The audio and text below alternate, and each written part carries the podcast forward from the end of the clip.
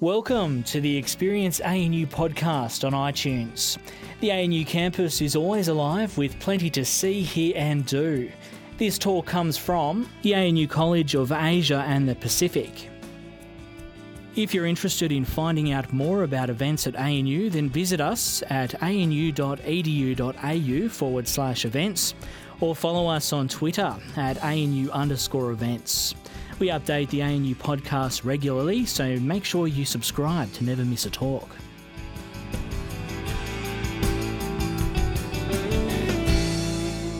When uh, John Lee and I decided to get together to write this 8,000 word, art, uh, word article for uh, security challenges, we thought we'd do what, in my experience, academics too rarely do, and that is, John, we would join together the disciplines of economics and strategic studies uh, into a uh, one discipline approach. We were, when I asked John to join me in this, and I don't often do joint um, uh, uh authored articles, it's generally a difficult process, but with John's case, it was seamless and painless as far as I'm concerned. We talked about Paul Kennedy's seminal book, The Rise and Fall of the Great Powers and Kennedy's clear conclusion that there is a very strong connection in the long run between an individual great power's economic rise and fall and its growth and decline as an important military power.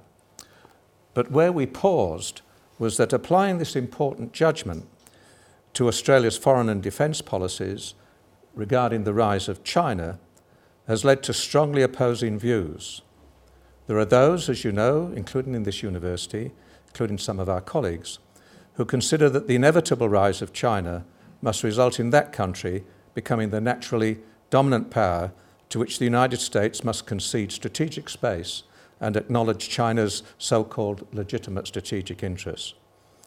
There are others, including us too, as authors, who believe that China's endless uh, and rapid rise economically is far from inevitable and perhaps even unlikely, and that its military power will continue to lag seriously behind that of America.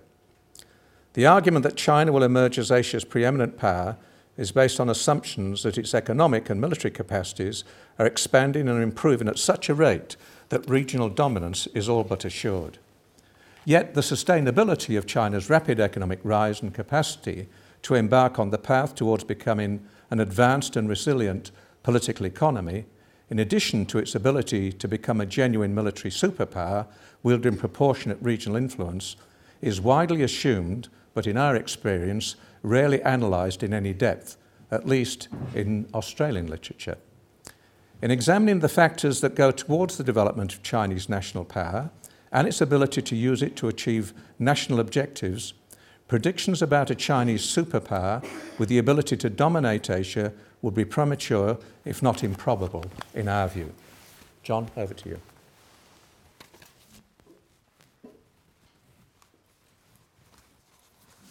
Uh, thank you, Paul, and thank you, Andrew, for the introduction. As Andrew mentioned, I've come on as an adjunct um, at the centre, so uh, it's my privilege to give what I hope will be one of several um, lectures over, over time. Uh, thank you all as well for uh, taking, taking the time to be here. Um, I'll speak for about 20 minutes and then I'll hand over to Paul to speak uh, about some of the military and strategic aspects uh, of this issue. Now, we obviously don't know the future, and because we can't accurately forecast the future, uh, we tend to rely on extrapolations of trends or trend lines, especially when it comes to predictions uh, about material power, that is, economic power and military power uh, in the main. Now, extrapolations of trend lines are not completely useless, they can be useful, uh, but they're essentially a window into the past. They do not tell you uh, what will be, they tell you what has been. Uh, trend lines also do not tell you much about causation. In fact, they don't even really talk about causation. They don't talk about or imply, you cannot infer from them why something occurred uh, and whether something is likely to continue into the future or why something may change or why it may not. Now, like all of you, I don't have a crystal ball uh, in my lounge room. Uh, so, the approach I'm taking, and I think the approach we took in this article, was to basically analyse China in unexceptional terms, and that is you analyse China in the way that you analyse the material power and prospects of any other country. We don't uh, have any um, belief in things like cultural determinism. We don't think anything is inev- inevitable about a certain country or a certain culture or a certain political system. We merely look at China in the same way uh, we look at uh, any other country.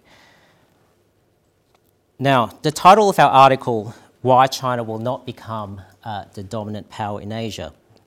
That's the title of that article. Uh, Paul, as, when I hand over, will talk about the military and strategic challenges and limitations uh, faced by the Chinese. I will begin uh, with the economic basis for why we think that this is the case. So let me begin with the widely accepted, I wouldn't say uh, overwhelmingly accepted, but the widely accepted proposition that when it comes to economic power and the acquisition of national capability at least, time is on China's side. That all China really has to do is wait a couple of decades, uh, it, as long as it doesn't do anything stupid, and the 1.37 billion people in their eyes will effectively uh, determine the course of uh, regional history. Now, in some respects, the trend lines say uh, that this is so, uh, but I will rely on economic reasoning to say why I don't think this is so. And while I'm not predicting economic disaster for China like some others might, uh, the assumption that China will acquire the economic base to dominate Asia, uh, short of American withdrawal, uh, which I don't think is likely or conceivable, uh, is pretty unconvincing in my view. So let me begin with the basics. As any economist will tell you, there's basically three ways you can grow your economy. Uh, you can uh, add more labour inputs, you can add more capital inputs, or you can use one or both of these inputs more efficiently, uh, what economists refer to as total factor productivity.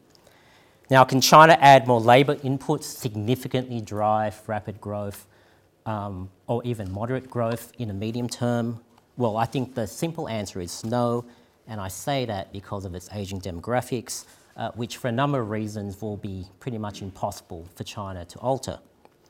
Now, there is one thing we know for certain, and that is that China will be the first major country in history to grow old before it grows rich, uh, or, or before it grows even moderately rich. Now, in the 1980s, during its first decade of reform, uh, the proportion of the working age population, that is 15 to 64 years, was almost 75%. It will decline to 65% uh, in 2020 and 60% in 2035. Now, this may not sound significant or meaningful to you, so let me put this another way.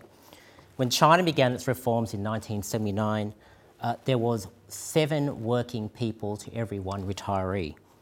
Today, the ratio is about 5.5 to 1. By 2035, there will be two working people for every retiree. In fact, 2015, this year, is a significant year because this year is the first year that more people are leaving the workforce in China than entering the workforce uh, since reform period began. Now, before I say what I'm about to say, I have to uh, apologise to Paul, um, who is an exception to the rule I'm about to uh, articulate.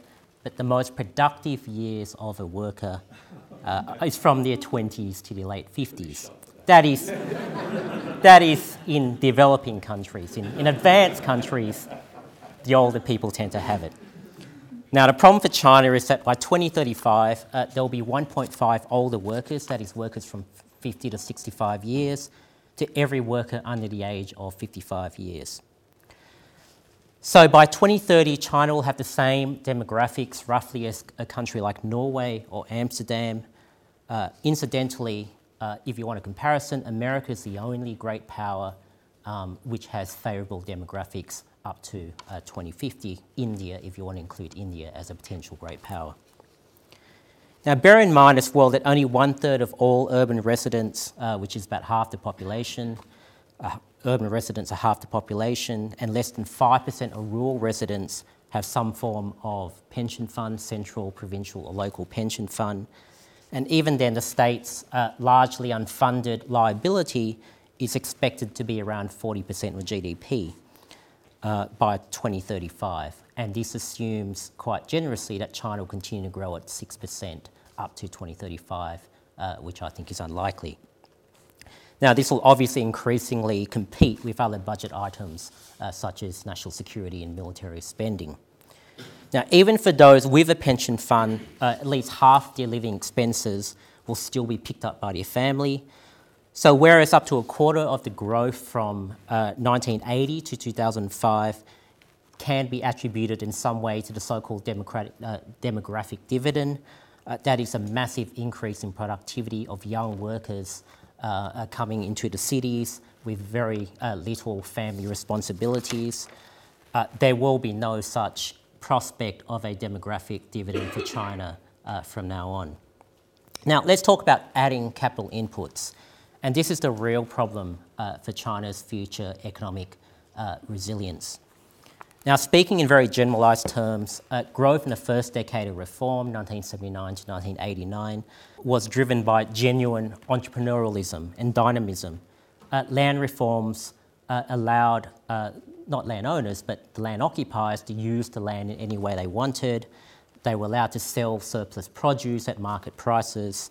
Uh, and this gave birth to a wave of spontaneous and unplanned entrepreneurialism and bottom up economic activity, uh, and eventually the rise of smaller scale industries, uh, which um, was a real driver of early industrialization uh, in China. Now, by the mid 1990s, this model was running out of steam. And uh, what was emerging was China as a major export manufacturing uh, country, not just in Asia, but in the world. So it was from the mid 1990s onwards that made in Korea, or made in Japan, or made in America, or made in Malaysia was replaced by made in China. So prior to uh, the global financial crisis, or just a, a couple of years before that, the major driver of Chinese growth uh, was net exports. Now, there was nothing remarkable about this. This was really just a model that Japan, South Korea, Taiwan, Singapore, amongst others, pursued, but China took it to a much larger scale uh, because of the surplus pool of uh, labour that they had. Now, export dependent models obviously need growing uh, end consumer markets and this became a, prob- became a problem for China when the global financial crisis hit the advanced economies uh, and consumption markets uh, ground to a halt. So China had to find a different way of generating growth, uh, and this is what they did. Now, if you take the period from 2004 to 2014, uh, the Chinese economy expanded uh, a, a pretty impressive 162%. About labour inputs, or additional labour inputs, uh, contributed around 6% of that, but enormous 136% can be attributed to capital inputs, uh, mainly in the form of fixed investment, which is basically building, constructing things. This means that only 20% of growth out of 162% uh, over the last decade was due to using inputs more productively. Now, these are all economic numbers, okay? Why do they matter? Well, the enormous level of capital inputs needed to generate the growth that China has achieved in the last 10 years uh, has meant that national uh, corporate debt levels have risen from 147% of GDP from the end of 2008 to over 250% of GDP at the end of 2014. Now, to put these numbers in context, it increased by nine, from 9 to 10 trillion dollars US in 2008 to 20 to 25 trillion dollars US in 2014. Now, this increase represents a, an amount larger than the entire size of the American uh, uh, commercial banking system. Now, it happened, um, this increase happened because uh, in the uh, government's determination, or some people would say in the government's desperation to uh, achieve rapid growth, the Chinese government ordered state owned banks to lend predominantly to state owned enterprises, uh, even when there was no commercial justification for doing so. So from 2008 to 2009, for example, bank loans almost doubled from $750 billion US to $1.4 trillion uh, US. The outs- outstanding bank loan books of China's banks expanded almost 60% in two years. So that this clearly is not uh, due to um, natural economic demand. It's a result of government-driven uh, policy uh, despite what Australian miners and the Treasury at the time were actually telling us. So the result is what China's own state-backed economists uh, refer to as not just, just the largest building uh, program or largest national building program in world history, but also the most wasteful in economic history. Underutilised roads, uh, underutilised airports, bridges that go nowhere, wholly abandoned newly built cities, and critically, um, enough housing to, uh, to uh, fulfill the urbanisation requirements of the country for the next 20 years uh, at least. Well, enough empty housing to fulfill the urbanisation requirements of, um, of the next 20 years. So if you look at just the biggest four provinces in China, um, there are wholly unoccupied dwellings that could house 200 million people. Now, the result, if you ask independent analysts and international banks um, and accounting firms operating in China, is that the concealed bad debt amounts to about 70 to 140% of GDP. Uh, as state owned banks and local government financial entities are ultimately government liabilities, ultimately central government liabilities, these will have to be dealt with by the central government. And once again, consider what this means for the competing demands on the public purse in the next 10 to 20 years. So basically, China doubled down on Japanese errors uh, and, and, and, and then some. Uh, China may still avoid two decades of virtually zero growth, which is what Japan suffered. But China's uh, capital output ratio, the ratio of um, what you get for each additional input of capital, um, is about three times worse than what it was uh, 10 years ago. Incidentally, is about 50 times worse than uh, in India, which is generally seen as an extremely inefficient uh, uh, economy in terms of use of capital. Now, finally, can China use inputs more efficiently or more productively? And clearly, this is the only way ahead for China to grow its economic base that would be necessary for it to become uh, the dominant power in the region. Now, this is often expressed in different terms. Can China become a much more innovative economy? Uh, can it move to a market responsive economy rather than, than a hybrid planned economy? Can it increase consumption, which would drive services and increase productivity? Essentially, all of, all of these characterizations of what China needs to do um, is to say, can China escape the so called middle income trap, uh, which, if you look around, only around 30 uh, economies in the world uh, have done that. Now, basically, uh, the future of China being the dominant power in Asia depends on it escaping the middle income trap. It can't do so. It can't become the dominant power if it doesn't achieve that. And so the last question I, I, I want to pose is what would China have to do uh, in broad terms to escape the middle income trap? Now, take innovation. Uh, China would have to dismantle uh, its state dominated political economy. It would have to remove privilege from the 150,000 SOEs, state owned enterprises in favour of the millions of private domestic uh, firms. Uh, the SOEs, the 150,000 of them, currently receive around 70 to 80% of all formal finance in the country, um, with the five or six million firms left to fight for the scraps. Uh, to give an example of the state dominated nature of the Chinese economy, the top three largest SOEs in China their revenues exceed the combined revenues of the largest 500 private firms uh, in the country.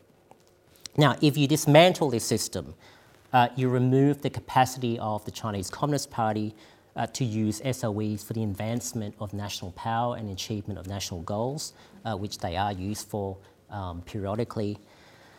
Uh, it will also disrupt a key strategy for the Chinese Communist Party to remain in power, and that is by becoming the primary dispenser of business, career, professional, individual, institutional opportunity in the country. Um, you, you essentially keep the elites on side, dismantle such a political economy, uh, and suddenly you have some uh, potential existential polit- political problems for the Chinese Communist Party. Now, to move to the next stage, China needs to build institutions. If you look at all of the 30 or so countries, with the exception of, the, uh, of a couple of oil rich Middle, Middle East countries, look at all of the 30 countries that have escaped the middle income trap. They have some common institutions. They have rule of law, not rule of party or rule of government. They have intellectual property rights and property rights. They have independent courts and mechanisms for resolving disputes, and they have very low levels of corruption. The bottom line is that for China to escape the middle income trap, uh, it would need to fundamentally reorganise its political economy, and this is extremely hard to do, and uh, very few countries have done it. Now, even if China succeeds in doing all this um, to, to, to go to the next level, it will then be a very different China to what we see today. Uh, it will be very difficult for the Chinese Communist Party, for example, to harness major aspects of national resources uh, to advance national power or to advance the power of uh, the party. Civil society will have its own goals and it will be hard to harness national tools to achieve national objectives. Now, I'll very shortly hand over to Paul to make some comments about China's uh, strategic and military uh, position, but let me just conclude on a couple of points. Now, first, China currently spends around 15% of its budget on national security, that is, on the People's Liberation Army, the external army, and the People's Armed Police, which is the military trained uh, internal army. Now, these budgets have been rising, the budgets of these two organisations have been rising at a level that's about 50% higher than the increase in GDP growth. Now, this can't happen forever for the reasons that I gave. Now, second, on all key indices of non military power, uh, America, China's primary competitor is well ahead and will remain so. So think about innovation, age demographics, education science, industrial capability, emerging technologies, social stability, resource security, food security, territorial security, regime or government security, and so on. America's ahead on all of these indices and will remain so uh, for the foreseeable future. And third, uh, China might, in many respects, be a strong state, but it is a strong state overseeing a weak uh, and fragile country. The legitimacy of the Chinese Communist Party uh, and its capacity to remain in power ultimately depends on improving the lives of its citizens. It can't just uh, use uh, more and more of national resources for national power without political domestic consequences. Now, already the CCP is managing a country uh, with, by its own official numbers, 180,000 instances of mass unrest. Mass unrest being defined as 50 or more people protesting against government entities or government officials.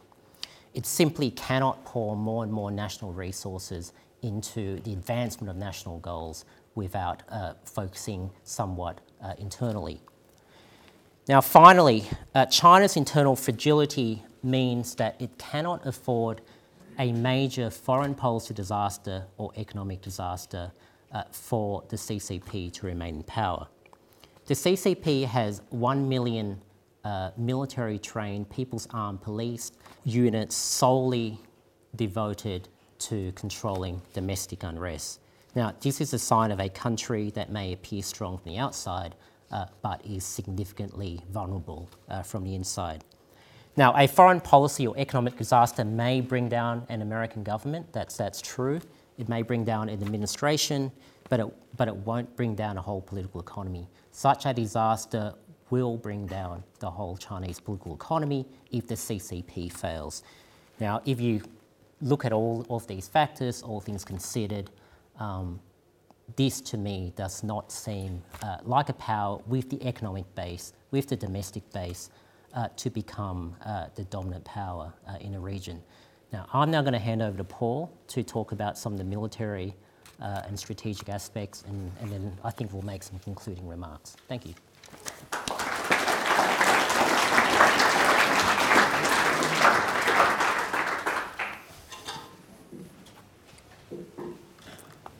And you can see now why I was attracted to the different approach that uh, John Lee takes um, to most so called Chinese experts in this country on the Chinese economy who seem to bend over backwards, John, to excuse all sorts of um, problems that you've identified.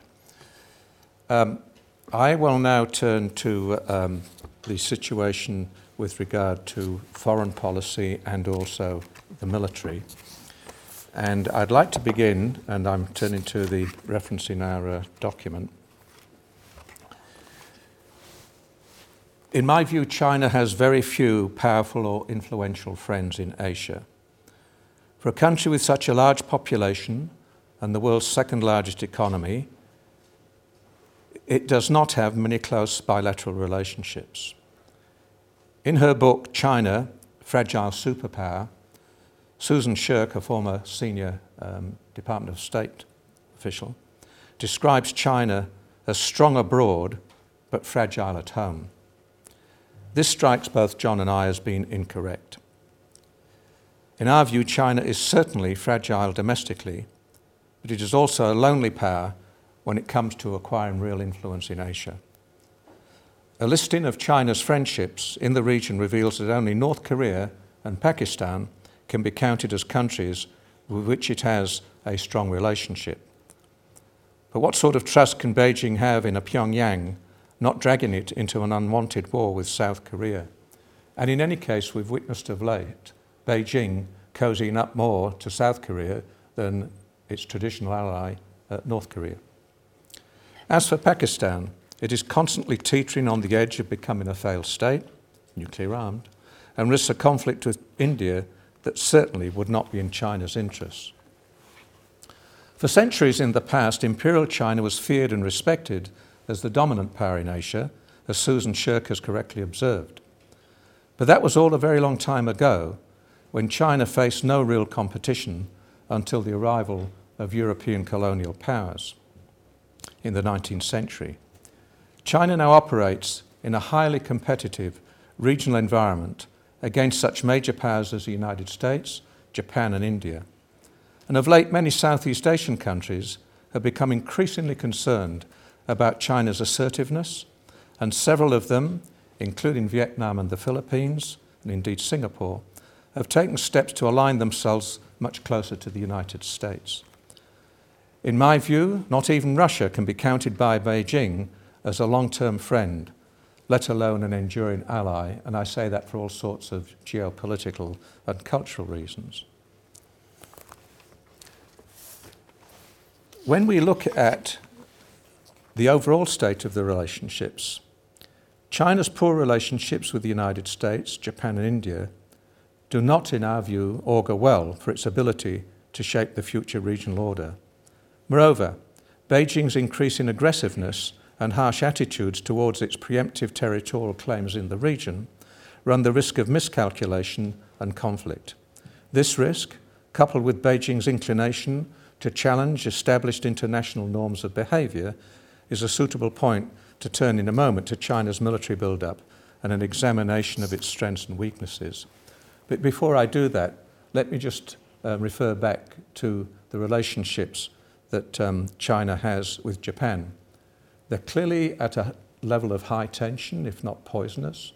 There are all sorts of historical faults on both sides, but the way in which China is now leading on, leaning on a newly reassertive Japan is pushing, as I've said, Japan closer to the United States. And does China really stop and reflect that if it pushes too hard, including the use of military power, in places such as the Senkaku Diaoyutai Islands. Might not that force, might not that force Japan along a path that's clearly within Japan's very um, speedy capability towards an independent nuclear weapon? You wouldn't have thought so. With regard to India, it is different, and I'm not arguing that India is about to become an ally of the United States. But of late again, we've seen an India, by the way, unlike China, a democratic country with rule of the law, with freedom of press, an India that is increasingly uh, having a relationship with uh, Japan, as indeed Australia is, and an India that, as I said, will not become an ally of the United States, but is historically aligning itself, including with military weapons um, sources, away from its traditional supplier of military weapons, Russia, uh, towards um, uh, India. And how is it that a China, a Beijing, in which the most powerful position in the land is not president of the People's Republic, in my view, or general secretary of the party, it's chairman of the Central Military Commission, which is the most powerful position. And when Xi Jinping holds that position, how come when he's in India, the Chinese, allegedly according to some academic commentators in the West, unknown to the central leadership, if you can imagine that, commits military aggression on the disputed border in the Himalayas? I, for one, do not accept that any military action in China is not under the direction of the Central Military Commission. And then we come to the matter I've mentioned of Russia. It is a relationship of convenience, particularly now that Putin has his back against the wall with regard to economic sanctions, which are starting to bite. And a Europe, and I've just come back from both Sweden and Finland, which is now seeing Russia as the new re emerging threat. Um, is it really a relationship under the Shanghai Cooperation Agreement between uh, China and Russia that we see enduring? Well, I've mentioned the geopolitics. You know, resource rich, oil and energy rich, minerals rich Siberia, a part of a continent more than double the size of Australia, shares a long common border with China. It is an increasingly sparsely populated Russian Far East with bad demographics. And how would Australia react as a large, sparsely populated, resource rich country to that sort of geopolitical challenge? As a former defence planner, I can tell you. And then we have the relationship with the United States, which we all want to see um, uh, uh, improve and be a good relationship. But it's not looking brilliant. And the way in which China increasingly using military power indirectly, unlike directly Russia at the moment, but indirectly as a force of coercion to threaten Japan, to threaten countries in Southeast Asia, and to threaten India, uh, does not augur well for the norms of international behaviour and a stable and peaceful region. With regard to China's military capabilities, again, I think, you know, we've had too much straight line extrapolation in this country with regard to China. It reminds me when I was in the intelligence game in the 1970s of the straight line extrapolations that were made both in the intelligence communities and in many of our academic so-called experts on the Soviet Union, that the Soviet Union was going to grow and grow, that in the period of Western stag- stagflation, the Russian model of central planning, quote, was more successful, that the Soviet Union was on a winning streak with regard to uh, its intervention without any response worth talking about from the West in Afghanistan in 1979, and the proclamation by our experts on the Soviet Union, most of them, that the Soviet Union was about to outstrip the United States in military power. That was the view of Robert Gates, the deputy director of CIA, when I saw him in 1986. In 1986. In 1989, down went the Berlin Wall. In 1991, I can't sing my favourite Beatles song back in the USSR anymore. So, you know, as John has said, whether it's, you know, Japan in 1980 or the Soviet Union in the late 70s, early 1980s, beware those so-called experts who tell you with great authority that it is inevitable that China will be the dominant military power in the region, if not globally. The fact is that China, not now and foreseeably, is not a superpower. There's too much casual use of that word. Let me tell you what a superpower is. A superpower has two attributes. Number one, it has the capacity to wreak vast nuclear destruction anywhere on the globe, anytime. There's only two countries now capable of doing that America, and guess what? Russia. China does not have that capability. The second attribute of a superpower is the capacity to decisively project conventional military power anywhere in the world and intervene, just like our American friends are doing time after time after time, whether we agree with that or not. China does not have that capability. Now, China undoubtedly has developed substantial military capabilities in the last 20 years or so. I'm not arguing against that. And China has taken notice of the overwhelming use of American conventional military power in the first Gulf War in 1991. And it's moving to a more sophisticated, uh, what it calls informationized um, uh, military for fighting short notice, high intensity regional wars, and it's moved away from People's Army. But the fact remains that as far as China is concerned, even with its main military priority, that is, to retake Taiwan at a time of its choosing, according to the Pentagon, China still has substantial deficiencies in amphibious assault in order to do that.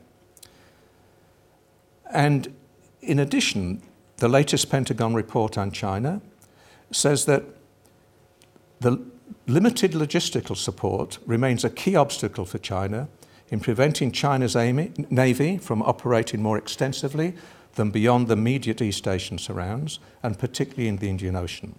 In addition, and I quote from the Pentagon report, it is not clear whether China has the capability to collect accurate targeting information and pass it to launch platforms in time for successful strikes against targets at sea beyond the first island chain.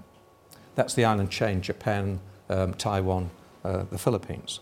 I would argue that even within that first island chain, even within there, China has substantial deficiencies with regard to anti submarine warfare, air defense, and the so called capacity to take out American aircraft carriers, and I'll come back to that. For those of you who are interested, um, this month the RAND Corporation, a quite conservative American corporation, John, has come out with a report, which I commend to you, called China's Incomplete Military Transformation. And it quotes extensively from Chinese sources and it gives other information about issues such as anti submarine warfare and so on. And I draw to your attention that this report says that in China's own journals and literature, there is an acknowledgement that the PLA's own, weakness, own weaknesses revolve around a concept refer, alternately referred to as two incompatibles, I don't speak Chinese, or two gaps. And these two incompatibles or gaps acknowledged by the PLA are the modernisation levels of China's armed forces, particularly problems in the human area, and I'll come back to that, and the actual military capabilities of the armed forces to live up to this concept of fighting high intensity informi- informationized warfare.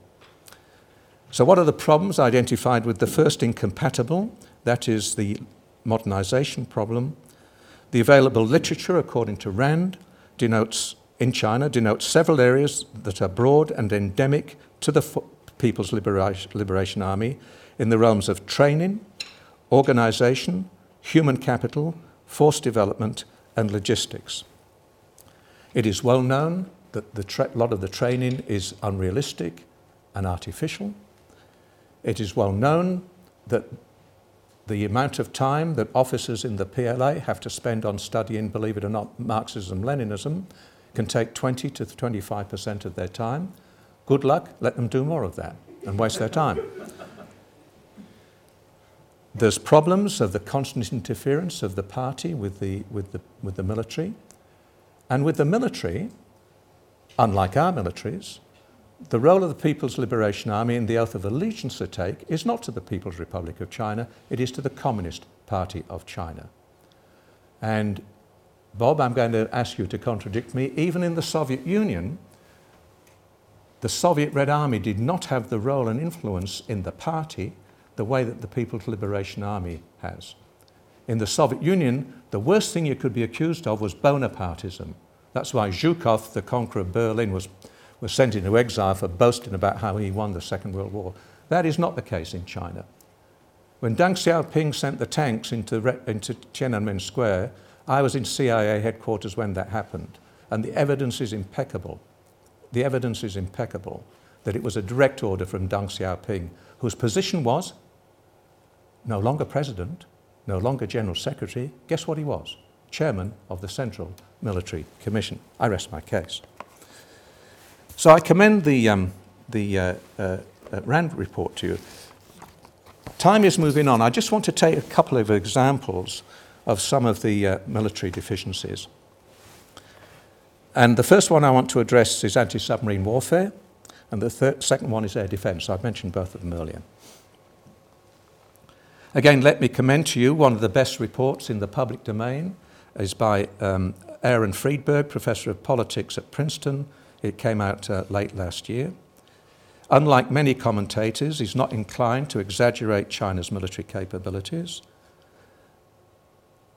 For example, he cites a survey by the United States Office of Naval Intelligence describing China's capabilities in the acquisition of targeting information essential for anti submarine warfare as, and I quote, marginal. China's Navy, of course, has begun to invest in the underwater sensors, dedicated fixed wing aircraft, helicopters, and surface vessels necessary to locate and track enemy submarines. But it has yet to address its shortcomings in ASW. This is an important deficiency given America's big advantage in terms of tracking other submarines and the difficulty of other countries have of detecting American submarines. China's conventional submarines are relatively easy to detect, and its nuclear boats possess little ASW capability and are still noisy. Even its latest ballistic missile firing submarine, SSBN, the Jin class, according to one American uh, report, makes more noise than a Delta IV submarine of the Soviet Union in the 1980s. If that is true, they've got a problem. They have a serious problem. China's military would be hard pressed to prevent hostile submarines and unmanned underwater vehicles, which are the new thing, as James Goldrick will tell us, in anti submarine warfare. It would be hard pressed to prevent them from operating close to its shores and destroying its surface fleet. It also remains unclear how capable of joint coordination China's different services are in operations over water. Integrated operations between a highly regimented and rigidly structured Chinese Air Force and an immature and sea based Navy would require technological and surface culture innovations, as well as exercises less carefully scripted than has been usual, to develop the requisite interoperability and inter service coordination. As I've said earlier, in promoting officers and selecting leaders, the Chinese prize loyalty to the Communist Party and reliability over independence and innovation. In the meantime, the United States is pressing ahead with technological game changers, such as unmanned undersea vehicles, for reconnaissance, surveillance, and strike that could radically change undersea warfare to China's huge strategic disadvantage. There are similar gaping deficiencies in China's air defense capabilities against any technologically advanced enemy. As Friedberg points out, China's ability to detect and intercept ballistic missiles or stealthy aircraft and cruise missiles appears to be limited. Moreover, the United States is working on technological advantages that will make China's task of air defense even harder. They include a new, low observable, penetrating bomber and long range precision strike with very high speed hypersonic vehicles, as well as what's called prompt global conventional strike with conventional warheads on ICBMs. Such developments would greatly increase the expenditure that Beijing would have to devote to both active and passive defense measures. And you've heard John Lee say that the trade offs in future, because of demographics and, and economics, the trade offs in future between endless uh, investment in the military and these other demanding things in the uh, uh, Chinese economy is no longer a free good. Is no longer a free good.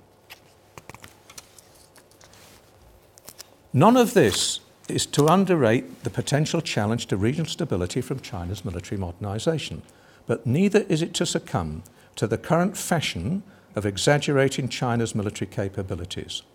Despite its many achievements, China is still a weak state and as Andrew Shearer points out, its transition to exercising influence as a sea power has provoked region wide balancing behaviours. In other words, the reactions of Japan and um, Vietnam and um, the Philippines.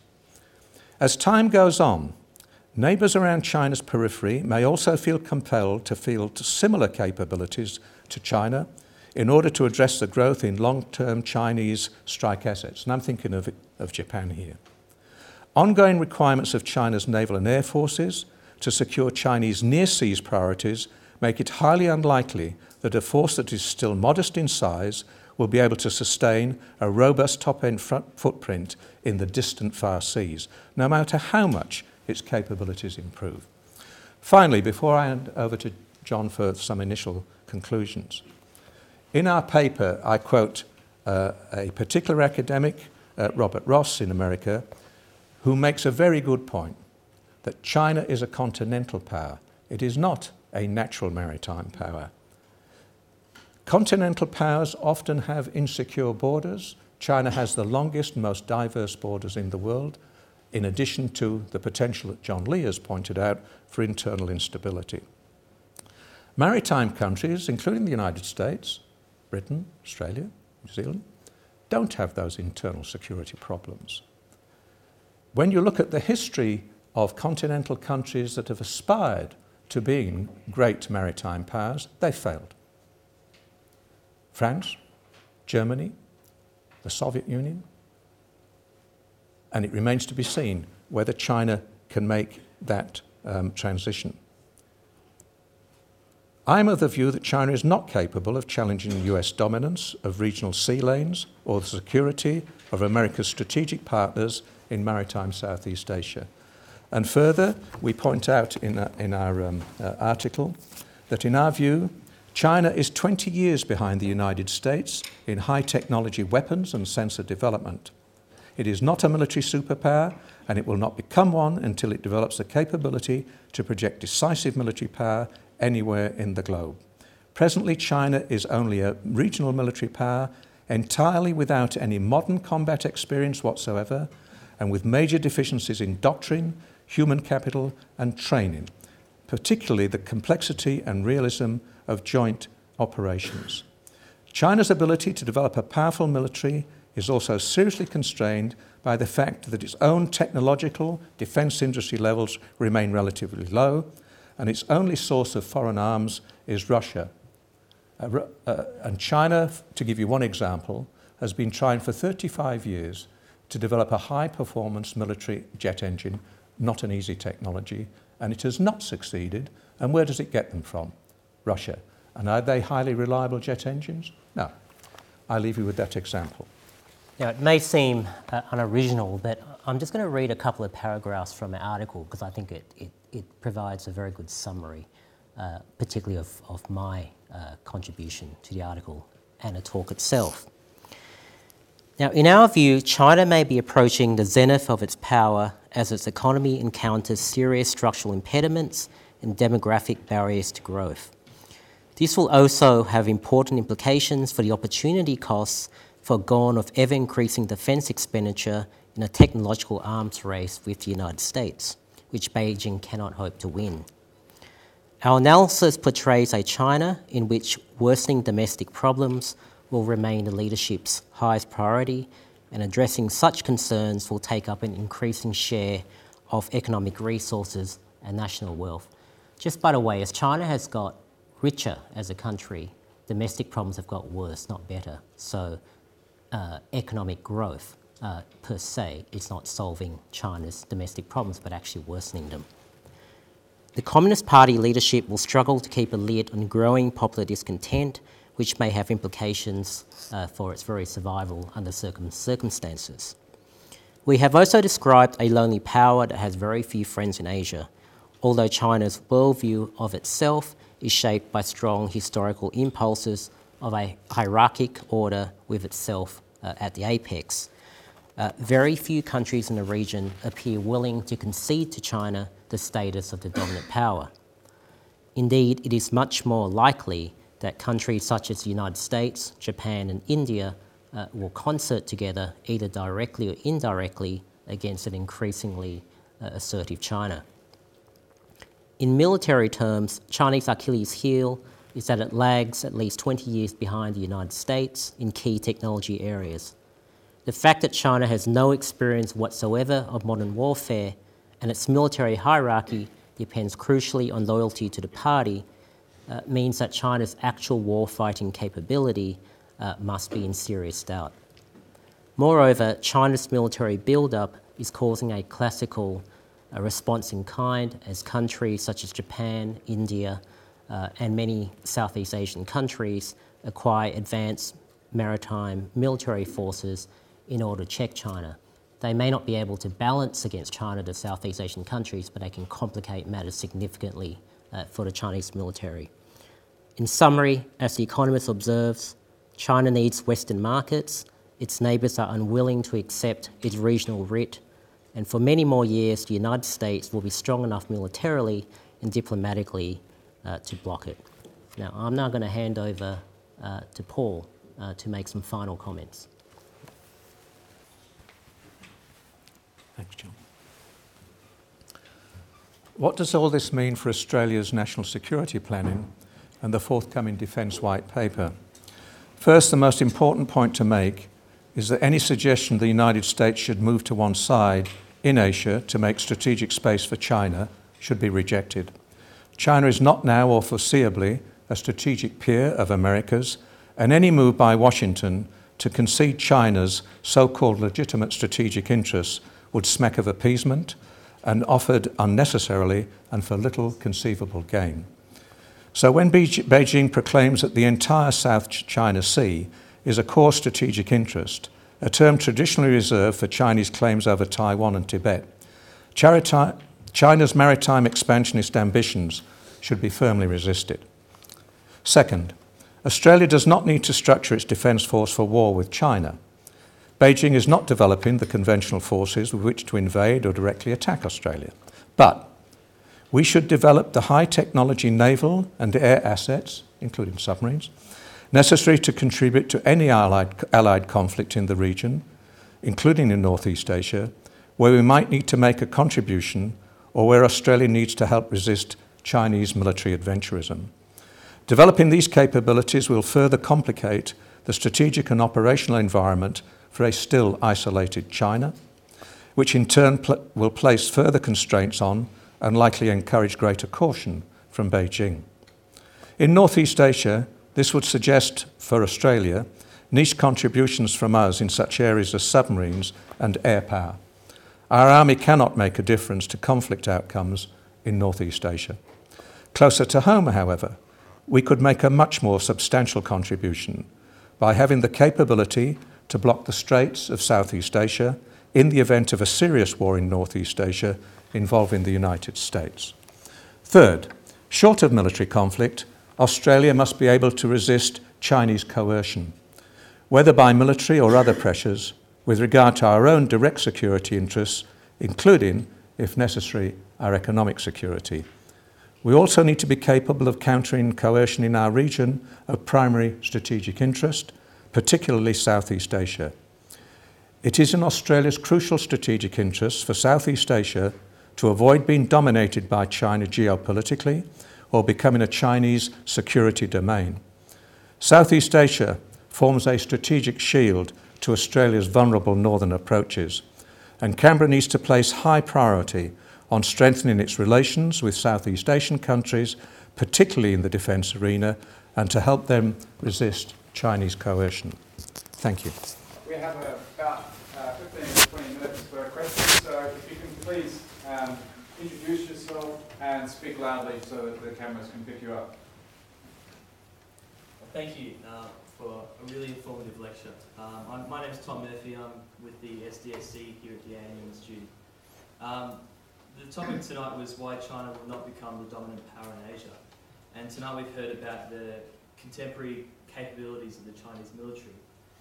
But isn't it true that in order to become the dominant regional power, all that China needs to do is to make the cost so high to the US that the US won't interfere in what China perceives as its region of influence, which can be done through the asymmetrical development of capabilities and not necessarily have to bridge the gap between the US and China. Do you want to have a go? Yeah. Well, yes, but the same rule applies to China. I mean, clearly China is pursuing an asymmetric strategy that is to impose, as you say, prohibitive costs to lower the political will of Washington to intervene. And if it does that, um, as I think you're inferring it, implying it um, um, lowers the credibility of the alliance system, so and so on and so on.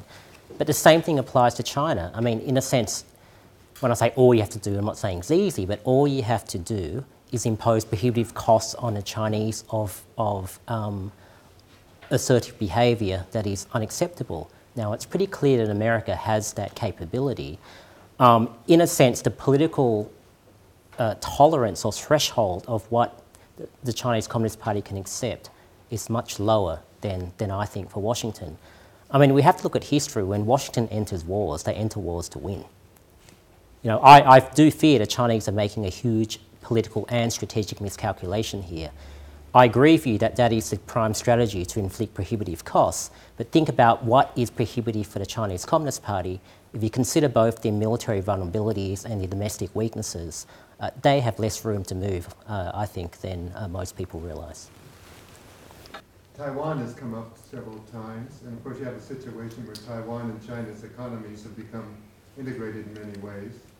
And you have the one China policy, which the Communist Party adheres to in the Kuomintang favor because they want to be the one ruling China. But in Taiwan, I understand that there's growing uh, sentiment for independence from China. Now, if you get in a situation where there's an independence movement and say a referendum is one to say, uh, to renounce the one China policy and Taiwan's an independent country, this leaves quite a quandary, I would think, for the Chinese because they do have the economic integrations, which they would lose in a conflict. Um, a conflict would be very costly in terms of um, getting masses of troops across the uh, across the straits. What what uh, is likely to be the effect on China if Taiwan does move towards independence? Yeah. We've got um, Taiwanese representative actually uh, here. Um, I was in Taiwan for the first time uh, uh, with an ANU group in, um, in September. And I'd never been there before because when I was an official, I was not allowed to, to be there, although I was allowed to go to Communist China. Um, what is impressive about Taiwan, and I say this very seriously, it is a vibrant democracy, a vibrant democracy. And I think it was last May when, the, under the Sunflower Movement, the students occupied the parliament over allegations that President Ma and that, and that government was moving economically too close to China. Isn't it interesting that students would do that over that issue? It is true, as you say, the, the economic uh, relationship and the tourism relationship is very profound. My memory is, um, William, you can correct me, there's 800 flights a week uh, between China uh, and, uh, and Taiwan. It is good for the mainlanders to go to Taiwan and switch on the TV in their hotels and watch Parliament, watch Talkback TV. Go to a bookshop where you can buy any book. Hmm? So, you know, th- there is that creeping sort of um, uh, culturalization of, of the mainland. I think on the issue of the uh, uh, independence movement, uh, I'm not an expert on Taiwan, I doubt very much, and the Americans would not want a declaration of independence. And as long as China faces very substantial military costs, which it still does, I mean, amphibious assault, as some of the military here know, is amongst the most difficult and challenging of any capability to develop, particularly if you've got uh, a dug in and capable uh, enemy. So, you know, the issue of Taiwan is one of those hypothetical contingencies that um, when uh, foreign ministers uh, of Australia are asked the question, they should, but don't always, say, it's a hypothetical, I won't answer it. You can have my answer. I, uh, I'm Doug Keane from the Assessments. Uh, Paul, when you gave your last uh, uh, part of the talk and started talking about policy implications, it seemed a, a bit disconnected from everything you'd said before. Uh, you could almost have begun by saying, okay, we've covered all that. Uh, whether China will become the dominant power is actually a straw man and a red herring. Uh, China is a problem, and we've got to do a lot to counter it. Do you agree? Yes, but I mean, that doesn't mean to say that um, because I think China is a problem and it's got weaknesses, that if China is stupid enough and provocative enough, as it may well be other Senkaku Diaoyutai Islands, to do something, that we could afford to sit there and say we're going to do nothing and we have no military capability. I'm under no illusions that projecting power up into Northeast Asia is extremely difficult and challenging, and we wouldn't be able to make a difference. It would be a niche contribution. But I think closer to home, as I've said, the capacity to blockade the straits of Southeast Asia, we're talking about high level conflict war here, is within our capacity. And I think our American friends would expect us to have that sort of capability. And I think, in any case, by the way, as Rich Armitage, a friend of yours and mine, would say if he was here, if American Marines are dying on the Senkaku Diaoyutai Islands, we expect you Australians to bleed for us. Uh, I'm Andrew Blunt. Um, I'm just wondering, 'cause you said China, one China's issues is its diplomatic isolation, um, especially after a bellicose few years. Um, if you kind of start seeing China taking a different tack now, you probably kind of see it with the formation of the Shanghai Cooperation Organization, but now the formation of the um, Asian Infrastructure Investment Bank, you kind of see China taking a different tact and kind of taking a more conciliatory role in Asia, and what difficulties do you think that they might have with that? You, you mean what difficulties will they have in trying to take a much more conciliatory role? Yeah. Um, you know, put in simple terms, I think they've blown the trust. I mean, there, there were certain pockets within various countries in the region who were always suspicious of China, but on the whole, there was a wide degree of uh, good faith, I think, and, and desire to want to see a responsible stakeholder, if you want to use that term, emerge. Now, for whatever reason, we can speculate about, as you say, China's become more assertive. Even if China successfully um, implements all of these initiatives, and some of them are quite good, for example, Infrastructure Bank, i I'm quite supportive of, the strategic viewpoint of China won't change. I mean, will China give up its claims to much of the South China Sea? No. Will China wind down military spending um, or acquire capabilities that may help it um, seize those claims? No. Um, you, you, know, will, will, China have a different policy to the uh, Senkaku Diaoyutai Islands? Uh, a fundamental strategic policy? No. So it can do all these other things, um, but I think that trust that was there maybe five, ten years ago, I think is broken. Uh, Bob Lowry, uh, my interest is Indonesia, but my question is not related to that. Um, have you factored in at all the environmental costs of the massive degradation of the environment in China and what impact that might have on both uh, you know, their economic capability to develop the economy and to, and to fund the military and, and the political factors involved? Yeah, I mean, there's a political and econ- well, there are political and economic factors, uh, as you're suggesting. The political factors are that those instances of mass unrest that I mentioned, you know, a large proportion, not a dominant proportion, but a large uh, number of them um, are protests against things like polluted rivers and, and not necessarily polluted air, but, but instances of party corruption, SOE corruption, where their own regulations have been broken um, for corrupt reasons uh, and, and where these have uh, spurned protests. So there's a political dimension there. And hence, the last um, meeting of the CCP, National People's Council, um, environmental factors was, was one of the major things that President Xi actually mentioned for that reason.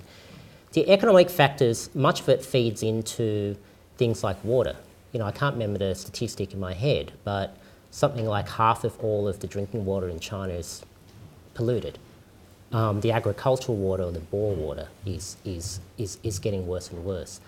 Um, yeah, I mean, China, in a sense, has, has had, from a growth perspective, because China has ignored every other consideration that most countries take into account, it's been able to achieve, to, to some degree, the growth that's been able to achieve.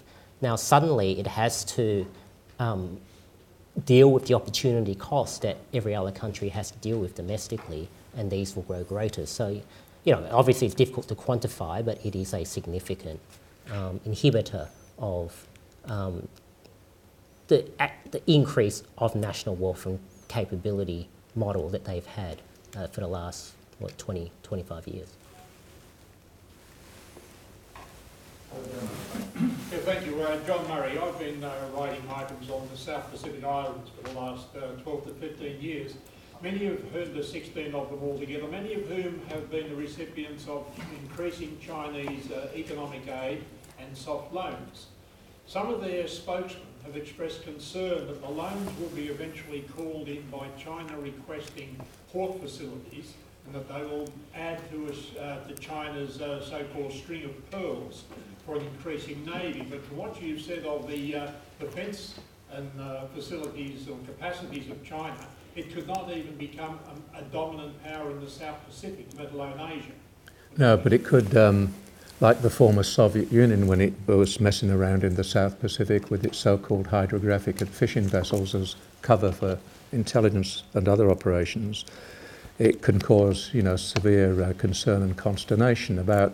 These are very, as you know better than me, very vulnerable um, uh, uh, and potentially unstable small countries.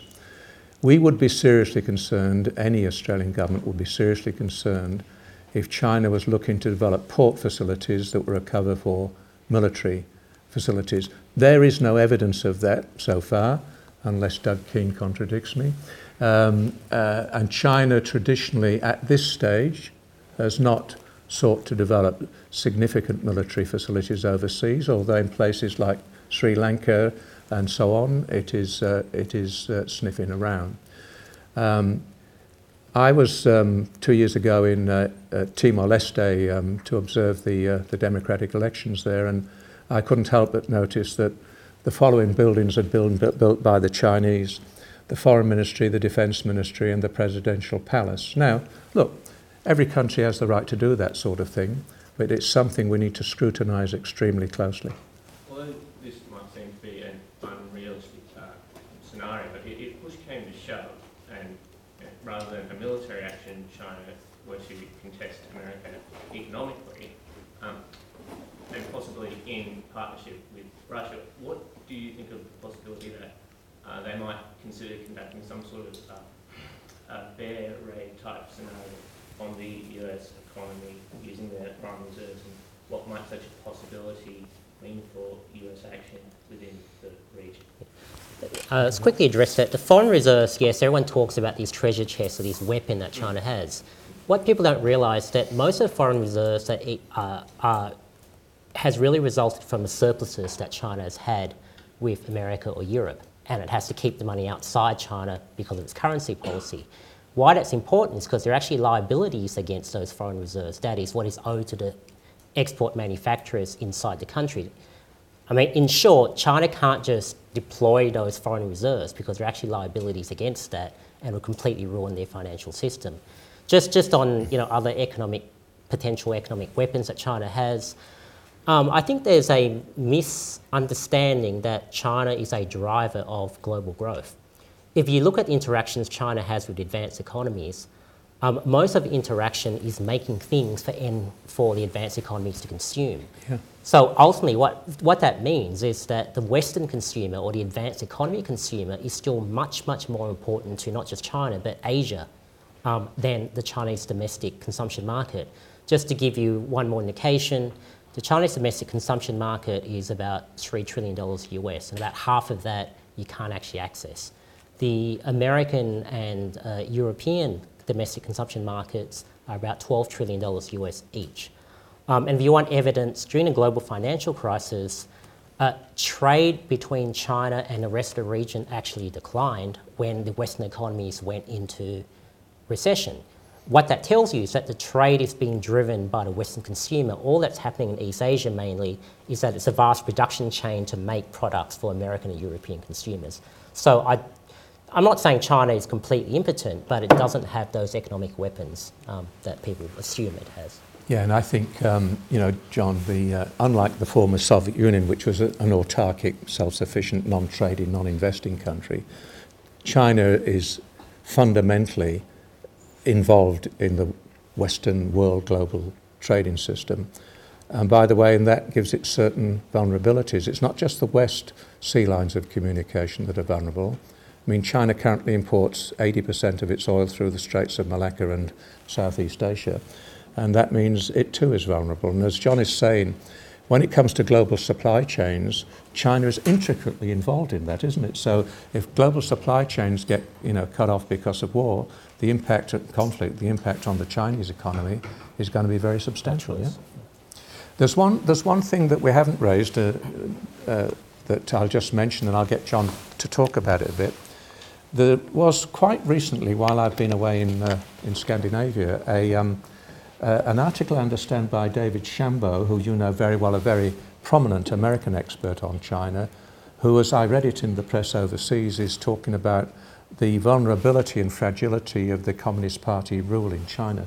Do you, do you have a view on that, John? Yeah, I mean, I, David Shambaugh's article was essentially saying that um, the CCP is this the beginning of the end for the CCP because of various things like um, slowing economic growth, lack of morale, lack of ideological conviction, etc. I agree with David's um, um, analysis of the problems. I don't agree with his endpoint. The reason why I don't think that the Chinese Communist Party, under David's line of reasoning, is at its end is because if you look at modern industrializing societies, regimes fall because of revolutions in cities. They don't fall because of revolutions in the countryside. Now, the basic strategy of the Chinese Communist Party has been, for want of a better term, to try to co opt urban elites. And it's done that by, as I mentioned, being the primary dispenser of career opportunity, wealth, etc. If you look at the middle classes in China and the upper classes in China, they're fairly closely tied to the Chinese Communist Party. So it's actually not in the interest of urban elites right now in China to, uh, to, to want a different political setup. Now, of course, if there's some economic disaster, then the rules change, but assuming no economic disaster, I think David's um, pointing out if the problems are correct, but I don't necessarily agree with uh, what he says about where it's heading to. We hope you enjoyed this talk. Did it inspire or even provoke you? Let us know via Twitter at ANU underscore events. If you're interested in learning more about the research and ideas that come out of ANU, then why not consider a free subscription to ANU Reporter magazine? ANU Reporter tells the stories of the greatest minds in Australia, brightest students, and finest alumni. Visit news.anu.edu.au forward slash publications and click on the ANU Reporter magazine link to find out more.